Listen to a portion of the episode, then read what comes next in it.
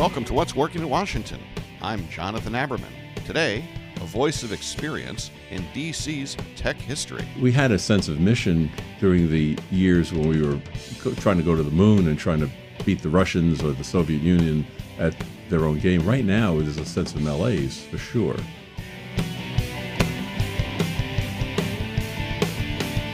For many of us, entrepreneurship in the DC region is tied closely to the development of the government contract industry in the 1970s and 80s and real estate industry. But as we move forward into today, the government contract industry, while it remains important, is supported by many other large and growing industries. Ed Bersoff, founder of PFF LLC, was involved now in lending to developing government contract companies and just generally being an entrepreneur and starting various businesses here in town. Ed, thanks for joining us. My pleasure. Thank you. Well, tell us a bit about PFF because it's occupying a pretty unique space here in the DC region and, well, it's fulfilling an important niche in getting businesses financed. Well, when I had my own company in the government contracting space, I was uh, very much a, a, borrower of funds in order to keep my business going, working capital to uh, pay my payroll and to uh, pay the other expenses of running a business. So after I sold the business uh, and I started advising companies that were in the market, uh, it became very clear that they were having difficulty, and, and primarily the, the largest difficulty I had was in getting financing to get their businesses growing. Uh, banks were always around, but you had to have a certain special character to your company to get banks to be interested in you. Uh, you had to have a good balance sheet. You had to have profits for a couple of years, and uh, certainly had to have personal guarantees if you borrowed money. But there are many people who are running thriving businesses that don't have those characteristics. And you know, banks have a habit of not lending to money who need not lending money to people who need money. So uh, there was a clear need on the part of these uh, clients, these uh, government contractors, for financing that was non-traditional. And so, looking at that need and being having been there myself in the past, it became clear that starting a company that provided that kind of financing was something that could possibly work. It's interesting to me how, in a lot of ways, your journey at PFF. First of all, this isn't your first startup. You did BTG. You've done many startups successfully here in town that became significant companies. You started PFF with a small amount of your own money, just so you saw a need. But it, it, as far as I'm aware, there's almost an insatiable demand, and your your company's grown like crazy right now. Huge demand. We're four years old, and we now have over 40 clients, and we have commitments of over 35 million dollars to our clients. Uh, and over time, we've raised money incrementally. Uh, raising money is no easy task, even if you're lending it out uh, in and of itself. But you had to demonstrate that you could actually make some money in this marketplace. So what we did was start with friends and family, a couple of folks that uh, put together total of a half a million dollars. And we started lending it to people who needed small amounts. Our first client needed a $40,000 credit facility. So we were able to accommodate people like that who, and that, by the way, that client is still a client four years later, uh, still borrowing only forty, fifty thousand dollars. Uh, but uh, as we started doing this work, uh, word of mouth spread, and and we had some relationships with other people who brought us clients.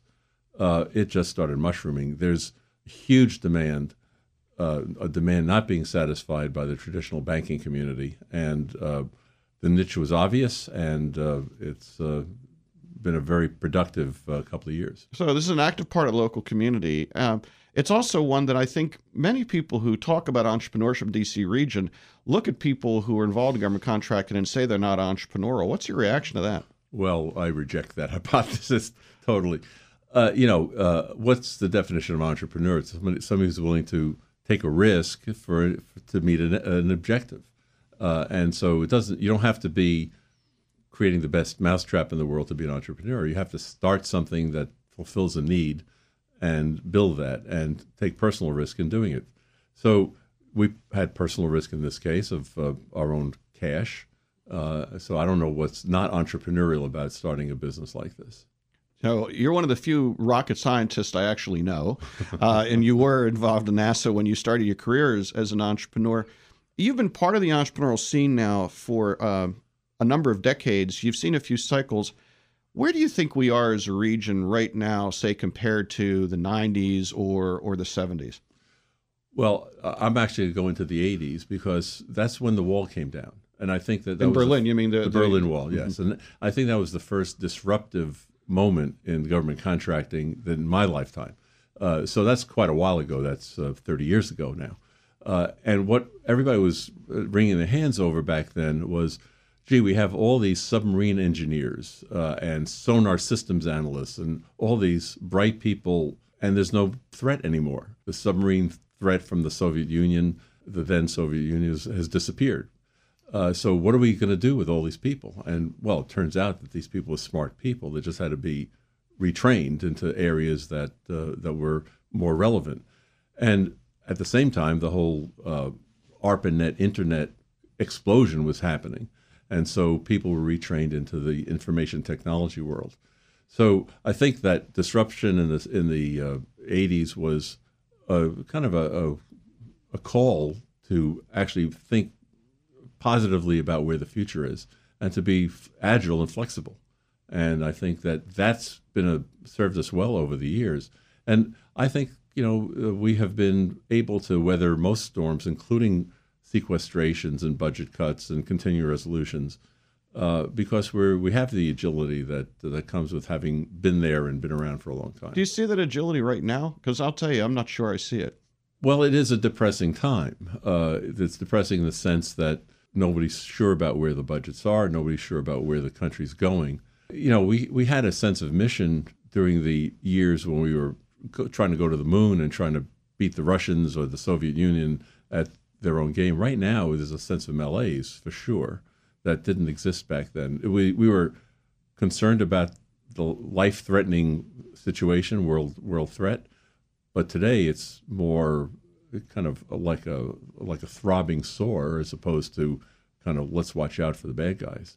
So, taking the 80s in retrospect, looking at the region now, where are the opportunities for the region now? How is it different or how is it similar? The big difference in being a government contractor in the 80s versus today is the is the way things are bought by the government. Back then, uh, it was a fairly straightforward process. The government would issue a request for proposal. You submit a proposal. Somebody would win, and uh, some others would lose. They would go away and go after the next one. Today, it's a far more uh, competitive, not not competitive in a good way either. It's a far more uh, cutthroat environment than it used to be. Uh, the government is not running uh, procurements as well as they used to run them. They're con- concerned about protests by the contractors. It's just a very chaotic environment, and I don't think it's good for the overall system of, of the way government uh, buys things. Uh, there, it's inefficient uh, there are companies that are less capable that are actually providing services, and uh, and no one calls them to task. So it is, as I say, chaotic. I think it's it's not uh, as efficient as it used to be, and I hate saying used to be because that says you know, harkening back to the old good old days. It's not that. It's not about the good old days. It's about government not really running procurements as well as they used to. You're getting up every day you don't have to. You've you've had success along the way. Why does someone who has had a number of successes as an entrepreneur, why do you start a, a business like PFF? well, you know, because it's there, uh, because the need is there. I I was on the advisory board of a company that was being uh, lent money by a predatory lender, couldn't really make it on a day-to-day basis, and I said, you know, there's got to be a better way. How do you how do you see a a requirement and just not try to fix it. Another example of what I would say is entrepreneurs get ticked off because they see something that bothers them and they look to the right, look to the left and say, well, somebody's got to solve the problem. Exactly. And and so you just jump in. And who thought? I mean, no, when we started this, we thought it would be a little fun game to lend money to a handful of people, but it just never ends. The demand is always is constant. And there's lots of small businesses, and that's primarily our market: small businesses, struggling business, new new companies. Uh, lots of lots of businesses that just can't get anybody to lend the money, and here we are. And I can tell you, we've graduated a handful of companies already that have gone to banks, and the emails and letters we get saying, "You saved us from disaster, and you helped us." And goodbye. We're not going to, you know, we're not going to borrow from you anymore. We're going to go to a cheaper lender. Uh, that's actually a, a, good experience. It's not we don't feel badly about that. So Ed Bersoff, you're a great resource to these companies that are working with PFF more broadly, great resource for entrepreneurs in the region. Thanks for taking the time and joining us on What's Working in Washington. My pleasure. Thank you very much.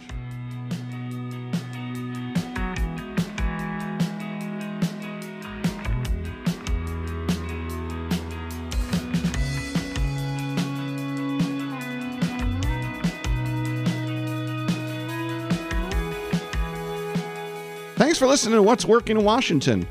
A special thanks to our sponsor, Eagle Bank. How do you get to be number one in the DC area? Eagle Bank did it by putting relationships first. They're flexible, involved, responsive, strong, and trusted. Eagle Bank's goal is your success. Our executive producer is Tracy Madigan. Our online contributors are Michael Hoffman, Barbara Ulrich, and Candace Pye. Music provided by two DC region bands, Two Car Living Room, and the Sunbathers. I'm Jonathan Aberman. Thanks for listening.